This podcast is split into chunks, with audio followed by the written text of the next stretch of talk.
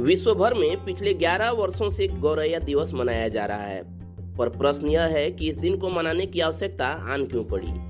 और यदि मनाते ही तो गौरैयाओं के अस्तित्व के लिए ईश्वर को धन्यवाद प्रेषित करते हुए क्यों नहीं मना सकते हम?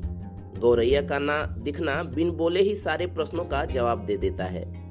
आज गौरैया सिर्फ़ पुस्तकों, कविताओं में ही है, या फिर बचपन की यादों में। गाँव में यदि कभी कोई गौरैया दिख जाए तो बच्चे झूम उठते हैं। लेकिन समस्त मानव समाज के लिए शर्म की बात है कि गौरैया अब विलुप्ति की कगार पर है। और इसका संरक्षण हमारा परम कर्तव्य होना चाहिए, जो कि आज भी नहीं है। बस इसी बात को याद दिलाने के लिए हम प्रतिवर्ष विश्व गौरैया दिवस मनाते हैं।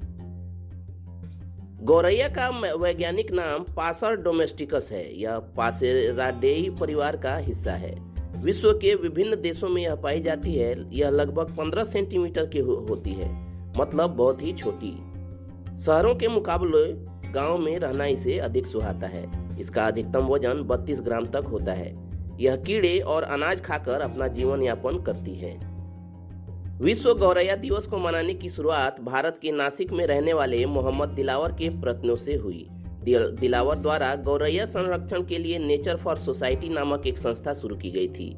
पहली बार विश्व गौरैया दिवस 2010 में मनाया गया था। हर साल पिछले 10 सालों से 20 मार्च, यानी गौरैया दिवस पर उन लोगों को गौरैया पुरस्कार से सम्मानित किया जाता है जो पर्यावरण और गौरैया संरक्षण के क्षेत्र में अच्छा काम करते हैं। विश्व गौरैया दिवस 2021 का विषय आई लव स्पैरो रखा गया है, जिसका अर्थ है कि मुझे गौरैया से प्रेम है। पिछले कई सालों से इस एक ही विषय पर इस दिन को मनाया जा रहा है। इस थीम को रखने के पीछे इंसान और पक्षी के बीच के संबंध की सराहना करना है।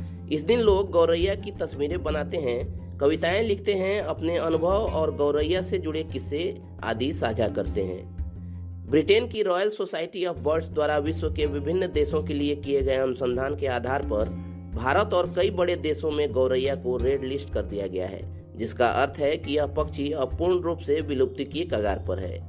गौरैया संरक्षण के लिए हम यही कर सकते हैं कि अपनी छत पर दाना पानी रखें, अधिक से अधिक पेड़ पौधे लगाएँ, उनके लिए कृत्रिम घोषणों का निर्माण करें।